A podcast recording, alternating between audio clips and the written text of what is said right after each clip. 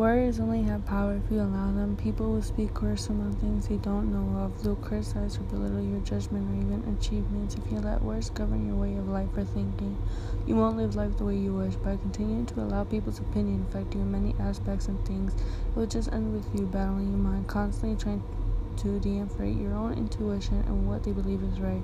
Everyone has trauma. Some will learn to deal with that by healing while the other never do.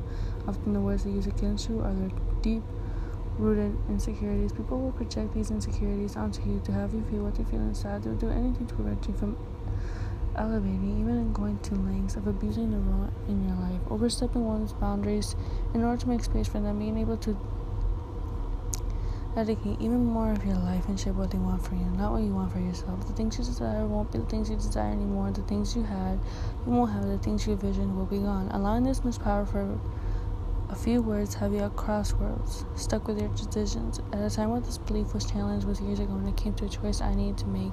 Having multiple people flooding in my ear was left overwhelmed and confused. I wanted to make a good choice, so let everyone else's word have much more power over what was right, and it caused a lot of friction in my life afterwards. I allowed too much power to the words. I changed myself in the process, doing everything they wanted me to do to personal life down to how I wear my clothes. The change was dramatic. The progression was forming from the start.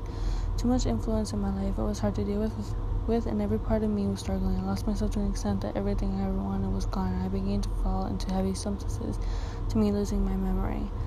Amnesia, my brain didn't oxygen, and I lost all sort of memory. The lines began to blur together, trying to remember my past, but my brain was fighting me from going back to that time, trying to regain myself, everyone and everything fading and fading. I wasn't myself, and they all found enjoyment from it. No one bothered to reach out, even nurses, especially since they were the ones that caused us. The people I put on top of me and loved and laughed at me, and all of it being a game is more words were coming in and out. About.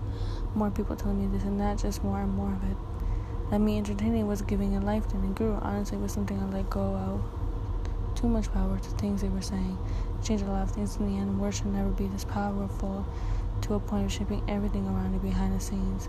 Don't allow words to have so much control of things you want in life. The outcome will never be a good one. You'll end up being unsatisfied with what you ended up in the end.